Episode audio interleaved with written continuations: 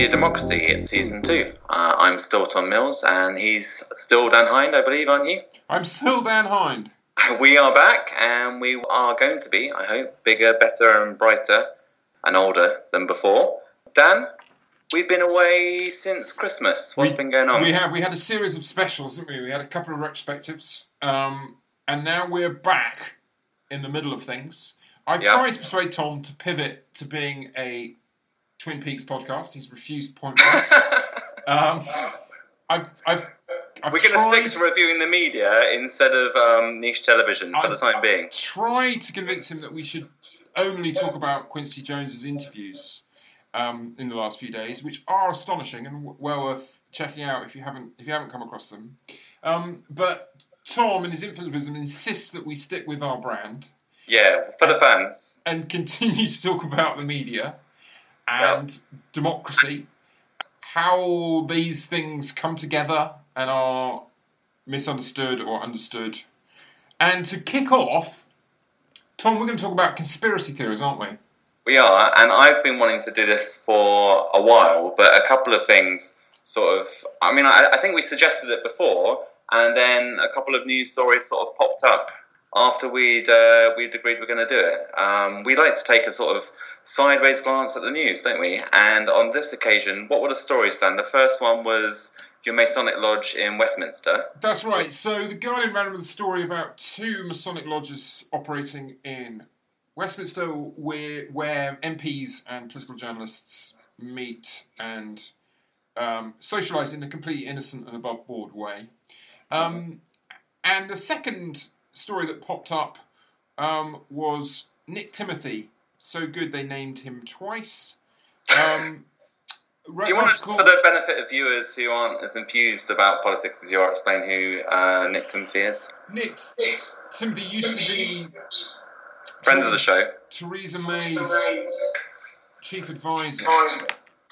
And I'm getting a bit of feedback now, I'm going to press on. Anyway, he... Um, was, I think, Chief of Staff, wasn't he, until the disastrous general election?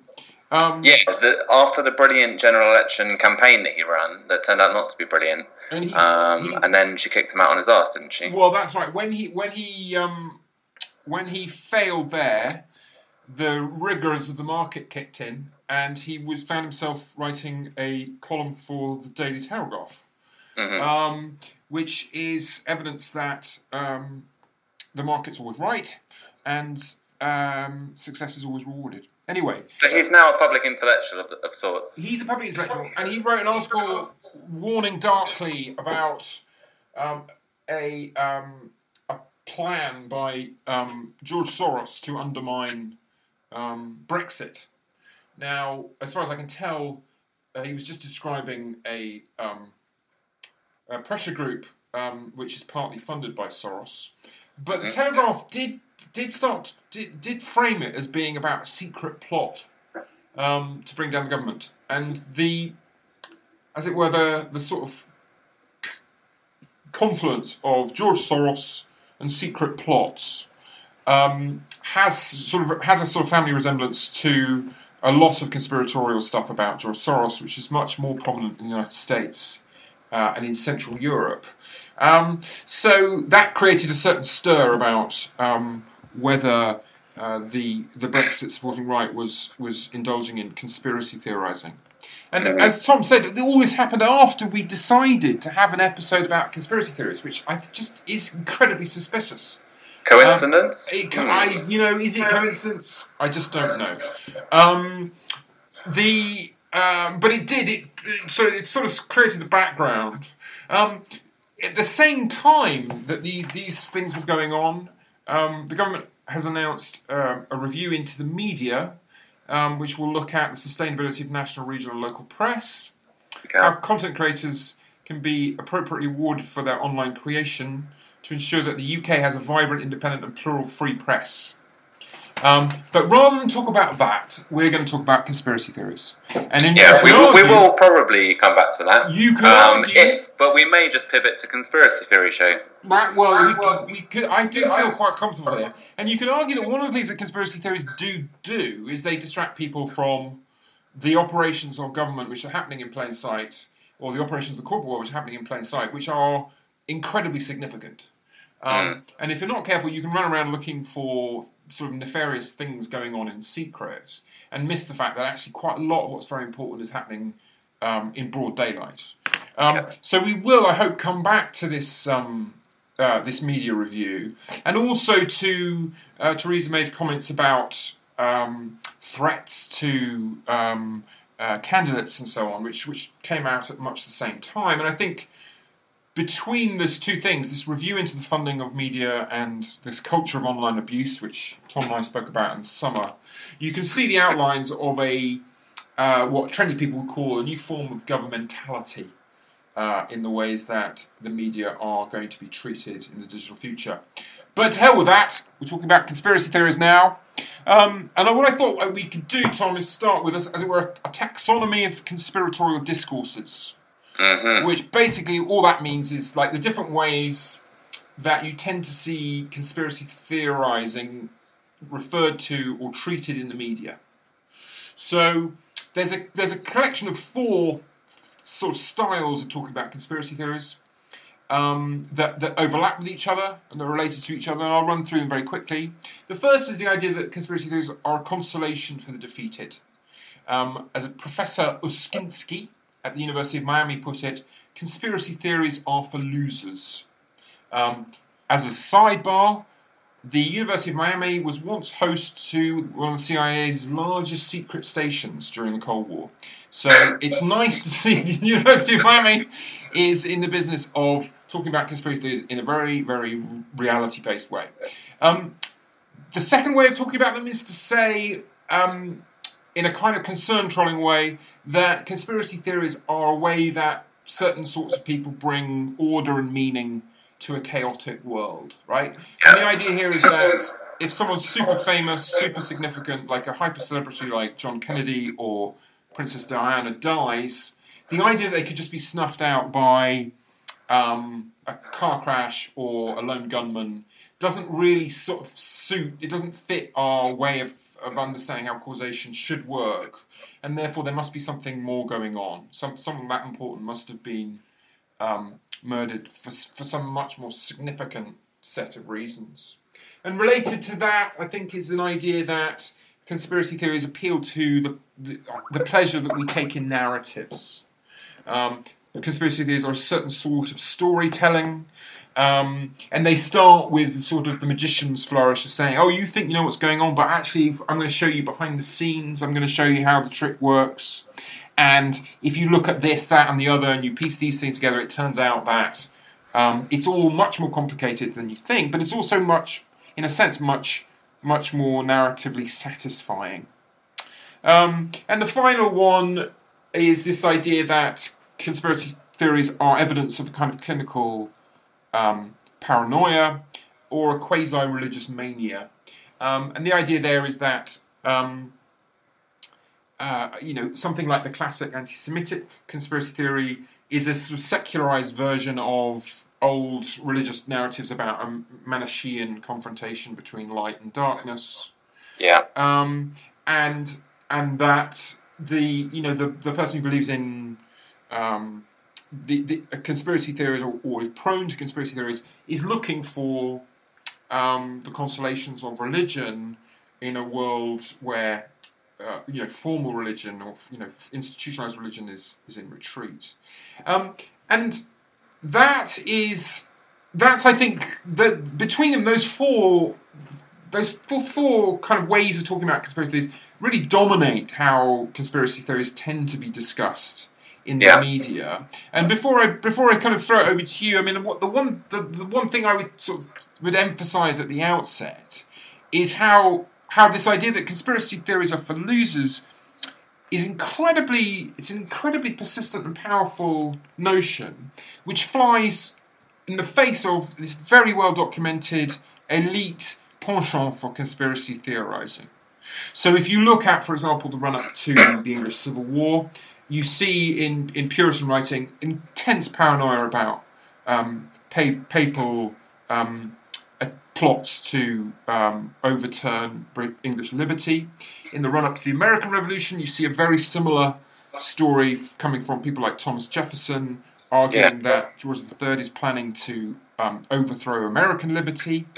Um, and in during the Cold War, uh, you see um, Kennedy and others talking about a monolithic uh, global conspiracy, um, you know, um, orchestrated from the Kremlin, which is which is you know is kind of act global conspiracy theorizing, because that even when they were when they were talking, it was clear that China and Russia, for example, were in no way operating in concert, and yet there was this idea that there was this this sort of monolithic uh, conspiracy to undermine uh, global liberty. So actually, um, conspiratorial paranoia is uh, is very much, I would argue, a feature of really existing um, ruling classes. So that's, I mean, that's that's how I would want to kick off.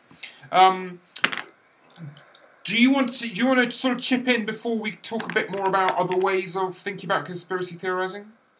Yeah, I mean, just to add to the sort of elite conspiracy theories. I mean, the, I suppose the Cold War is the um, the uh, period I'm most familiar with here, and uh, so, for example, the the Reagan administration um, put about this idea that the Soviet Union was responsible for an international terrorism network, where basically what had happened was various um, violent, um, you know, uh, struggles in predominantly in the global south, um, which some of which had connections to um, communist states, some of which didn't, or some of which had, had, had very vague connections.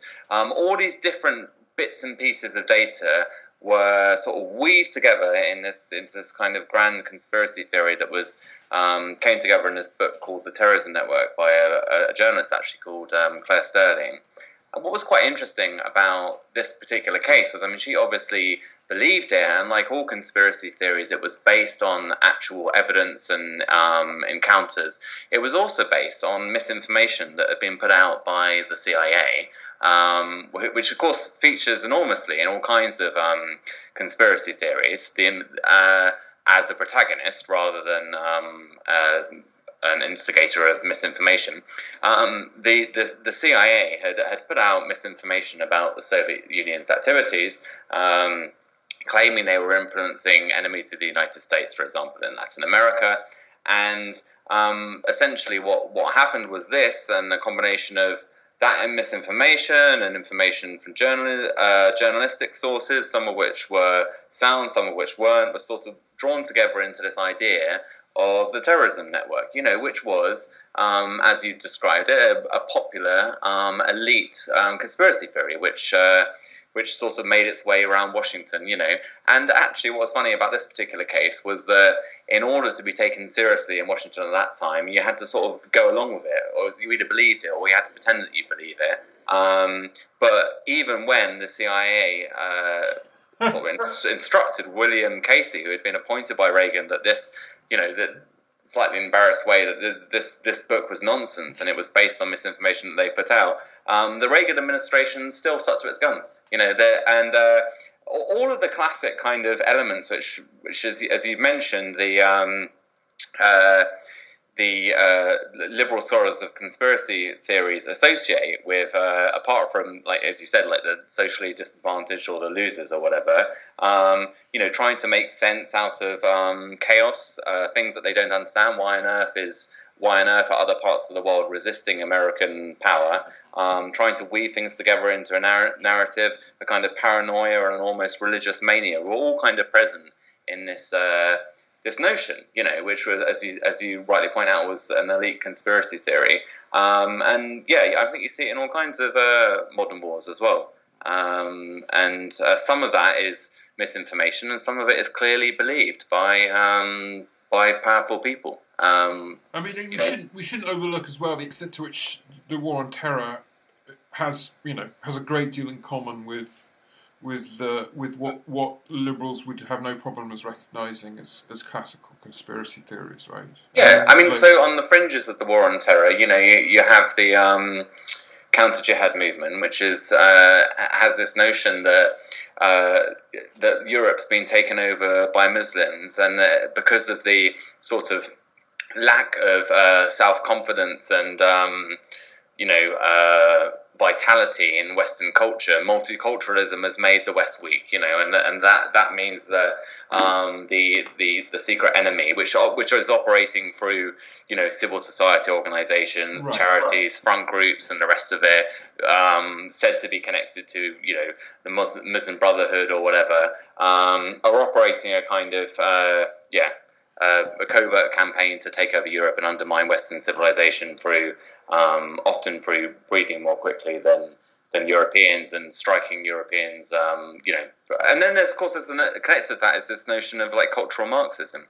Well, I was going to say it's interesting, isn't it? In, in that, the, often in conspiratorial think, thinking of a certain kind, of elite, an elite kind, um, perhaps. You know, more than most, you have this fear of, of debilitation, yeah. um, which was, you know, parodied in um, Doctor Strangelove, where, you know, the, the Air Force um, general warns about how fluoridation is a plot to deprive men of their manly essence. And I think, and I, I, you know, I do think it's it's important to sort of, without, you know, without being dismissive about it, but to be aware of the ways in which um, conspiracy theories gain some of their charisma from from ap- appearing to explain um, explain away certain kinds of, of anxiety, anxiety, as you say, about a loss of a loss of certainty or a loss of rigor or vigor. And the way that, you know, cultural Marxism is a lot like fluoridation in a way, in that it just sounds scary, you know, and um, it's not really clear what, what people are, are talking about, if there is actually anything to talk about. Um, yeah, I mean, which, you know, the, the cultural Marxism stuff, um, which is, you know, essentially the sort of notion that uh, liberals or, or Marxists have um, engineered a kind of cultural Gramscian march through institutions that have undermined, uh, you know, the Western institutions from within, which so obviously has a family resemblance to some of the uh, far-right discourse around, um, you know, Muslims and, and the counter-jihad movement. Uh, yeah, all, all of that stuff is uh, is based on that, that notion of um, a weakness of the establishment, which is very, very common in conservative, mainstream conservative and reactionary thought. So there are obviously, I mean, if you can characterize them as this, there are sort of left and right conspiracy theories, I, I suppose, broadly, depending on who you identify, you know, the the the evildoers uh, as being. Um, and that particular variety, of course, in conspiracy theory, uh, anti-Semitism becomes very common. And I think varieties of cultural Marxism, you know, I mean, some have just not even barely disguised anti-Semitism, and, and other conspiracy theories sort of, uh, as you mentioned uh, earlier with regard to uh, Soros, um, easily slip into these um, anti-Semitic notions of, uh, yes, you know, um, Jews as sort of personifications of uh, of evil, trying to undermine European civilization, all those all those old sort of um, Nazi ideas, you know, clearly have some sort of resonance in um, a good a good number of conspiracy theories. Yeah, I think we, we should we should come back to that uh, um, and, and talk a bit more about the the politics of conspiracy theorising and, and, and how they play out across the spectrum. Um, to go back to the sort of the the sort of families or ways of talking about conspiracy theorising, we talk about slightly t- two, two less common ones. One way of thinking about conspiracy theories is actually that they, they are an attempt to get at um, a more accurate description of the world, that they're a kind of unlicensed or, or um, uh, how should one put, sort of, kind of citizens' um, political theorising. Um, and and this, and I think that there I think there's something important to discuss there about the ways in which um, problems in the communicative order, problems in the in the in the in the way that we generate and share knowledge, um, lead to lead to citizens um, looking for explanations elsewhere. Um, one of the things that's really striking to me in my, my, the relatively short amount of time I've spent in the United States is how how completely at odds um, the, as it were, the oral culture of the United States is from its media culture. That's to say, if you get away from professional middle class or upper, upper middle class um, people on the coast, if you talk to people um, in in um, places like Texas, like the notion that Kennedy was killed by a lone gunman, to most people you talk to in bars, it just seems like a fucking joke. You know, they just they just it's just it doesn't even occur to them to think that um, the official story in any number of respects is plausible. Um, so I think there is a, you know, there is quite, it's quite, there's quite an easy way of dismissing conspiracy theorizing, which is to say, as, as we sort of touched on, it, it, in many ways it reflects different kinds of psychological infirmity. But I think there's a much more challenging um, way of thinking about conspiracy theorizing, which is that it's a symptom of a very serious problem in the way that we attempt to make sense of the social. Yeah, um, I mean, I think... You know, the the sort of topology that you started with, um, you know, I, I don't think all of it is, is problematic. There, there's a kind of a truth in all of it. And I think to return to the first one, which I think, you know, was sort of, this is the ideology of, yeah, um, the losers, as it were. Um, I mean, clearly, as, as as you've said, and I've agreed, this, this, this doesn't stand up because it misses out a big part of the picture in terms of, you know, the paranoid style of elite um, politics, particularly when it comes to official enemies and, and, and warfare and um, espionage and the rest of it. But I do think that's where you find that grain of truth in um, this notion that, okay, the, the conspiracy theorist is is the loser. Well, let, let, turn that on its head a bit. I mean, that sort of take the, the idea of being a loser being based on the assumption that, you know, the game is okay. I mean, if we're if if if If it's clear to people that um, the official descriptions of what's going on in the world um, don't account for their experiences, then that, in the sort of, you know, literature on conspiracy theories, is seen as the sort of first step towards conspiracism, right? This kind of acknowledgement that there's all this belief that begins that there's something wrong with the world and that the official accounts of how the world operates um, don't seem to add up. Well, I mean, just I don't want to I don't want to break out your flow, but I, but just to. You know, to to give to illustrate that um, that that assumption is baked into um, this conspiracy research by the guy who said that conspiracy theories are for losers. One of the they have a they developed a questionnaire to sort of detect conspiratorial ideation in um, in sample groups, and one of the statements you were asked to agree with or disagree with was, quote, "Even though we live in a democracy, a few people will always run things anyway." Um, now, if you if you say you believe in that, that's so that ticks the box of you being a conspiracy theorist, as far as they're concerned. It was, it's like it's one of the things that indicates you have a conspiratorial th- term of mind, and that, and in fact, that's just sort of basic political realism, right? That's yeah. just the case. Um, and yeah, yeah, exactly. I mean, the weird thing about that is, is that, you know, of course, all the evidence supports that view. You know, so if you look at, like, you know, the fairly mainstream political science, the work of Martin Gillens, who looks at how the American political system operates and finds that, you know, some the, the one zero point one percent of the population seems to be um, right, their political preferences are all expressed yeah. in the American political system. Yeah, and um, it's like, well, if you don't believe that, then um, that's the first step towards conspiracism. Yeah. So exactly. So you, unless you have delusional beliefs. Um, yeah. You will be... Unless you have a wrong view yeah. of how society operates, then you you will tick a box on the conspiracy theory uh, yeah. um, test. And, you know, again, this is coming out of the University of Miami, which has close links to the C I A, and da, da, da. So you can see you can see why this kind of stuff um, would itself promote suspicion. We should, by the way, give a nod to the C I A again quickly for coming up w- with the most, like... Well, perhaps the first use of the f- uh, the phrase conspiracy theorist when they were talking about how to discredit people who thought that Kennedy was killed by a conspiracy.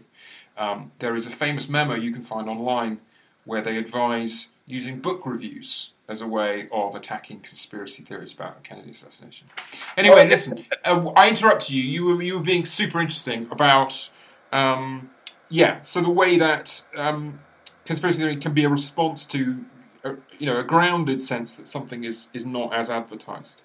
Yeah, exactly. Because if you if you think, um, you know, Uh, let's go back to the sort of classic Marxist statement that the, the ideas of any any period are the ideas of a ruling class. Well, the, the sense that the sort of official version of how society is working that proliferates, you know, in, in the American case, the sort of American dream, and particularly certain notions about how American democracy functions, don't really will will, will grate with your own personal experience, but it depends where you are in in the American class structure. You know, so if you're if you're near the top, then, you know, you can, of course, flatter yourself that um, you're brilliant and that you've achieved great things in a democratic meritocracy.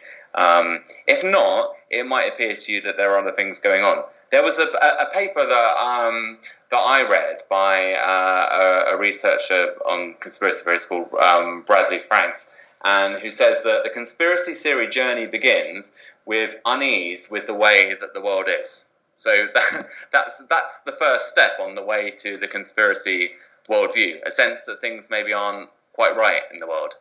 Um, so you can see, again, like this sort of notion that there's w- w- the way to understand conspiracy theory is partly a sense that um, all is not right with the world. And the, the as you said, Um, there may be people uh, who have more power and more influence um, who have stacked the system against everybody else. And that's the sort of intuitive sense I think that everybody gets, you know, in in life. And so that therefore the sort of official notion, as it were, of, of kind of uh, meritocracy, markets and democracy seem to not, not ring true to people.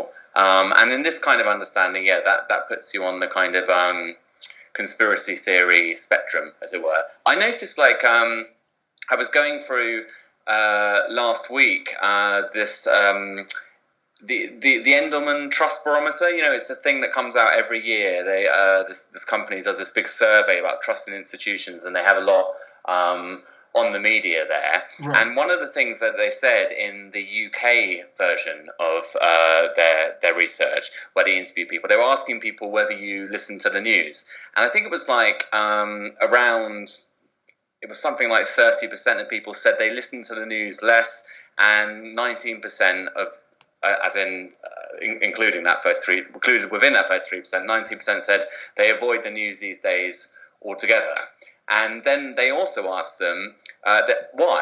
And of those people, so that is of the first three percent who said they don't want to listen to news, don't listen to news as much, or mm-hmm. li- try to avoid it altogether, forty percent said it was depressing, and okay, fair enough. Um, Thirty-three percent said it was one-sided or biased, and twenty-seven percent said um, they think that news is controlled by hidden agendas. Um, wow. So. There, there, there is this kind of um, sense in which, uh, and I think you see this. You know, you and I are obviously very interested in questions of um, media bias and, and and power, and have conversations with people online about all that. And there's there's also you, you know the, the vision of the role that the media plays um, in society is is clearly to some extent linked to um, conspiratorial thinking, which is one of the reasons why I thought it'd be quite. Um, quite interesting to, to, to talk about conspiracy theories on the show, basically. Yeah, and I think, you know, lurking behind a lot of the a lot of the the, the, the academic theorising about conspiracy theories, as you say, is, this, is almost a sense that sanity is about being well adjusted to how things are. Yeah. Um, and and that goes that feels like a very fifties conception of um, you know an un, un almost an unexamined society to which you should just Un, unquestionably adapt, and failure to do so means that you get pumped full of pills or you get lobotomized. Um, and actually, increasingly, I think people are not feeling at home in the existing order, and they are struggling to find ways of accounting for their discontent. And that's not to straightforwardly embrace conspiracism. I think we should touch on a The, the politics of conspiracism, um, and you know, often that conspiracy theories are used to support um, a quite straightforwardly reactionary agenda. The idea that Trump is a, a kind of Manchurian candidate for the Russians, for example, um, I think is is supporting um, a reactionary agenda in the Democratic Party, which is seeking to avoid any serious reflection on um, the need for social democratic reform in the United States, and is looking for a, a kind of foreign villain um, uh, that can be that can be excised from the body politic and normality that thus restored. And I think this is a very it's a very appealing conspiracy theory to um, a lot of well-heeled Democrat supporters who don't want to think that actually maybe they need to pay more tax, um, maybe um, the structures of government need to change in the United States to become more inclusive and democratic, and all that needs to happen is that, that uh, a wicked conspiracy that's somehow captured the White House uh, needs to be unmasked. Um, and, you know, going, going back a little further, I mean, you know, conspiracy theories do have an enormous kind of reactionary potential. Um, modern anti-Semitism uh, is is traced back to a plot by the Russian secret police to discredit socialism and communism um, by weaponizing uh, existing uh, anti-Semitism um, through the Protocols of the Elders of Zion and so on. Um, and that mutates and is... Um, Uh, in a process that's sort of analogous to other kinds of um, conspiracy theories, German far right, the German far right, take up this these anti-Semitic fantasies and they they believe them uh, to be literally true, um, and that obviously has disastrous consequences. So I think we should be you know we should be aware that the conspiratorial imagination can take one to very very dark places, um, but I also think it, it's important that we bear in mind that. Um, it uh, th- that shouldn't um, that shouldn't become a way of making cer- certain sorts of topics, certain sorts of subject areas taboo. I mean, to paraphrase Freud, you know, sometimes loathing of the financial sector is just loathing of the financial sector. Um, and I have, you know, I discovered it, you know, in my writing when I've talked about the particular role that finance plays, as a, as it were, as an engine of exploitation. People go, oh, hang on a minute, that sounds all, you know, it sounds like you're talking about, like, a, you know, an anti-Semitic conspiracy. And it's like, we shouldn't, we shouldn't allow the fact that the anti-Semitism has been conflated with um, the financial sector in the past to, to, to sort of persuade us to stop talking about the financial sector as a thing with its own dynamics, uh, as a thing to be explored and understood in its own terms. So uh, I think that the politics of, of conspiracy theorizing are actually deeply complex. Um, and uh, and this, I think, touches on what we should perhaps talk about at the end as, as, as we kind of draw this to, to a close, which is the relationship between structural accounts of reality um, and accounts of reality that have more of a close-grained Uh, and biographical um, level of approach. So, yeah, I mean, it, it was um, was it Bettini who said uh, called it uh, socialism of fools, anti-Semitism, anti-capitalism of uh, fools. That's the, right. the the idea that um, you know the Jew as a as a sort of racist um, figure comes to to, to symbolise. Uh, capitalism as a social system, and for the Nazis uh, embodied both um, finance capitalism with all of its kind of liberal, well, with all of its kind of abstractions, liberalism with its sort of uh, being divorced uh, from the land and from militarism and masculine violence, and and communism as well. So, but but the, you know the, the the sort of figure of the Jew that then becomes associated, of course, with with, with Jewish people, and, and leads to this the kind of uh, this genocidal impulse in um, National Socialism in Germany is yeah rooted in that kind of right wing anti-capitalist idea, which again is is given a kind of you know ethnic um, uh, literal embodiment to these kind uh, these reactionary kind of impulses, and you can see that in conspiracy theory. I mean, just going back to what what, what you opened with in terms of understanding um, complexity and uh, and and trying to reduce um, re- re- reduce complexity. I think to a certain extent, also what what ends up happening is that. You know, you have these complex um, social societies, complex social processes, com- complex um, change, which then um, becomes embodied in particular people, and of course within anti-Semitic conspiracy theories of the Nazi types or the Islamic, modern Islamophobic uh, conspiracy theories on the far right. Um, you know, particular actual people or peoples, groups of people become um, associated with uh, these, uh, yeah, anxieties. But it's not just that they're um, scapegoats in a time of anxiety. Uh, it's that the people start to um, embody uh, particular processes of social change, I suppose. So in the case of Nazism, democracy, liberalism, uh, capitalism and, and communism is a sort of, uh, you know, modern ailments against, uh, sorry, modern ills against which the national, the National Socialists were, um, were opposing.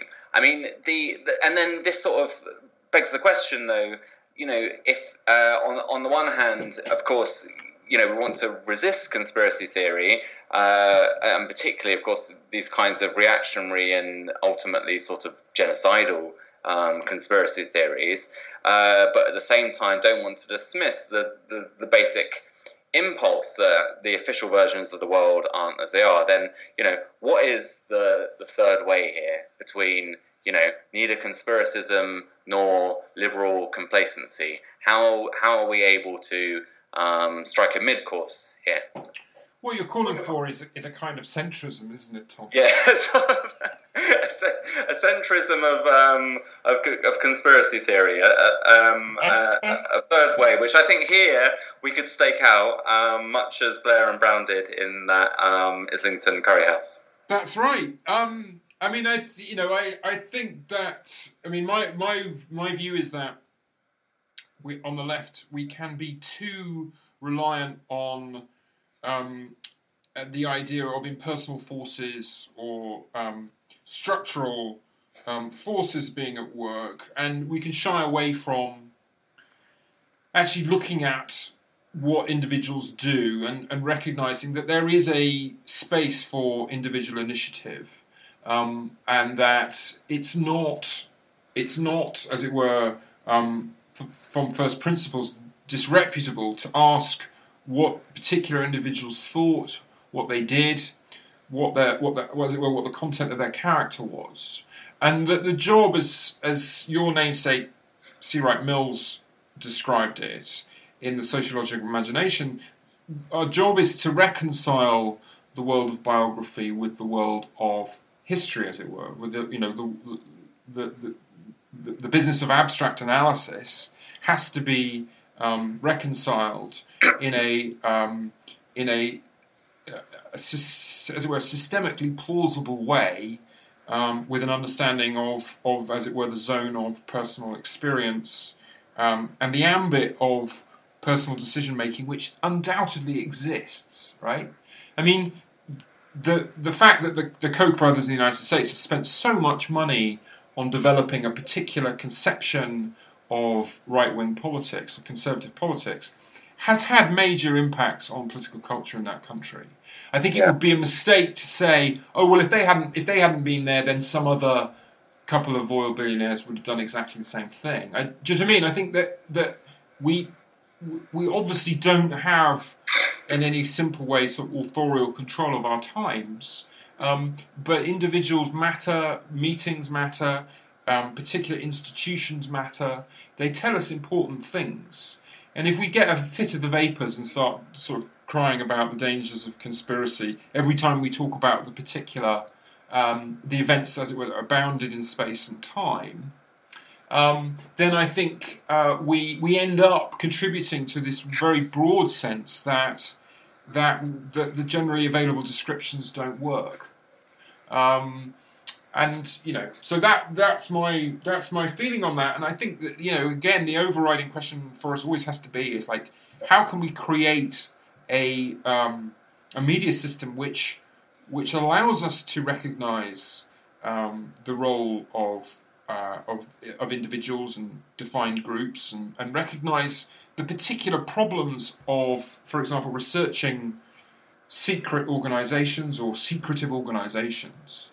Um, and but but does so in a way which is which is able to reconcile that with a um, with a, a, a as it were, you know, a, a clear analytical understanding of um, of the structures in which these take their place. Um, yeah. And it's a, you know, it's a, it's a perpetually unfinished process. But I think it's clear to me that that, this, that the the media systems we have at the moment are, in a way, they're kind of they're creating the illness that they then decry, right?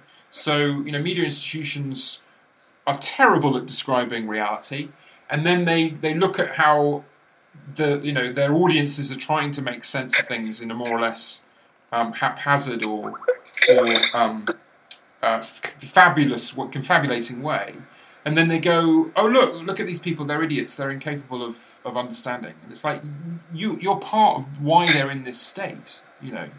Um, you've got them drunk, and then you're complaining about their drunkenness. Yeah. I mean, I just wanted to pick up. I mean, I'm, I'm, I'm probably in a way um, just repeating points that you've made. But I mean, I, it's, it's something that I, you know, feel quite strongly about. Is that on on the left, we we we have lost this kind of sense of uh, ruling class agency, if you want to call it that. I mean, it's one of the points actually that um, Wolfgang Schreck makes in um, in in Buying Time, is that in the nineteen seventies. There was this kind of sense, uh, particularly in the writings about social democracy, the impulse there became this sort of idea of capitalism without capitalists, and a system operating without agency became very popular. And, and, and later, of course, you get you get the very strong influence of structuralists, Marxism, um, and these kind of classic debates, you know, between uh, Miliband and Poulantzas about, uh, you know, It can the, is is the state um, structurally determined to operate one way or another, or is it to do with the people who are actually operating within the state? And the argument, um, in short, of the structuralists was that uh, people there who are decision makers are effects of structure. And one of the points that um, Wolfgang Schreck makes is is that really, if you want a, a, a, a, an understanding of what's going on in a society, you need to take seriously the idea of elite agency, as C. Wright Mills did.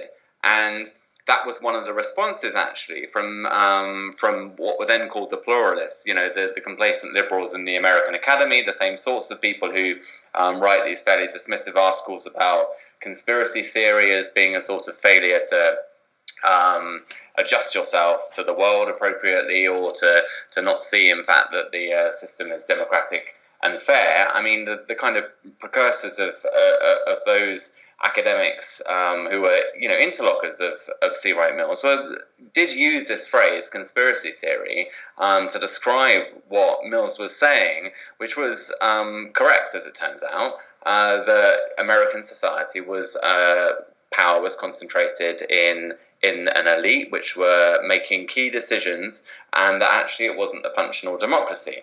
Now, of course, there was this kind of lively debate that unfolds where everyone sort of assumes that the, the pluralists made a good case when actually they didn't. Uh, eventually, they sort of back down and say, actually, this appears to be a, a society run by business. But I think what what you then get, and I, again, I'm sort of conscious that I'm saying things that you've already said, is this kind of reflex amongst Marxists particularly, um, or more sophisticated-minded people, to think that if we, we we shouldn't talk about individuals, we should talk about structure.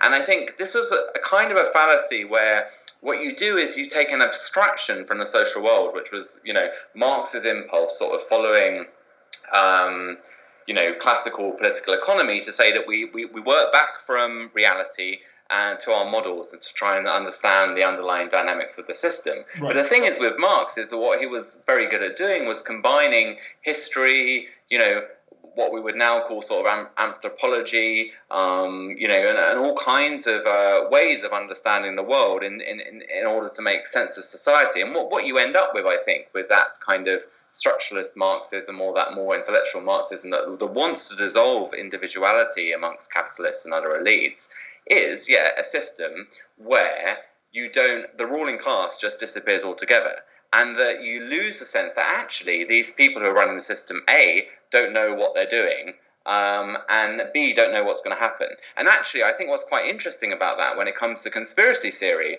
is one of the key things that's said to distinguish conspiracy theory from other forms of thought is the idea of elite um, omnipotence and omniscience, right? Yeah. So the in in that sense um, a, a, a, a, a critical theory, if you like, that's rooted in an understanding of a ruling class actually existing, that is the sorts of people who go to the President's Club or whatever, mm-hmm. um, and the sorts of people who go to the Freemasons. I mean, I don't know where we'd want to say that, but certainly like organizations like Bilderberg, which are actual um, meetings of influential people. Um, these are actual decision makers that exist in real life and do make decisions in key institutions and do have influence within markets. And you know, I would also think of, um, in this respect, in terms of political economy, um, you know, the, the Making of Global Capitalism, which is a great book that gives the sense of actual people sitting in rooms making decisions about how how the future global uh, global political economy is going to be organised. And, you know, they do that in a very sort of exact way, using, you know, uh, press reports and archival um, yeah, yeah. research. And what you find as well is that, yeah, th- this process is, it can be recoverable. Um, the decisions that, that are made are based on ideas that happen to be lying around. Um, yeah. And it's not the case that I think that there's um, there's any inevitability about any particular line of development. Um, you you could you could argue that there are various very you know significant pressures on policymakers Uh, to move towards a globalised version of capitalism. But the mechanisms that they use to do that, um, the institutional um, innovations that they uh, that they consider or that they employ, are um, are not given.